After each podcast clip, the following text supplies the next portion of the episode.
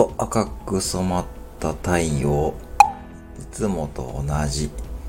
出ては沈んでいくだけなのに太陽というものはどこか僕の根源的な感覚を揺さぶるんだ。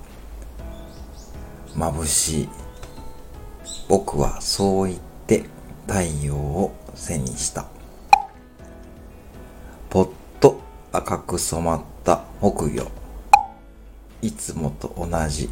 出ては沈んでいくだけなのに。木魚というものはどこか。僕の根源的な感覚を揺さぶるんだ。眩しい。僕はそう言って木魚を背にした。なんでかな。君のためにしたことなのに君が叫んだせいで僕は冷たいコンクリートに囲まれた。ねえ教えて。なんでかな？なんでかな？木魚のためにしたことなのに木魚が叫んだせいで僕は冷たいコンクリートに囲まれた。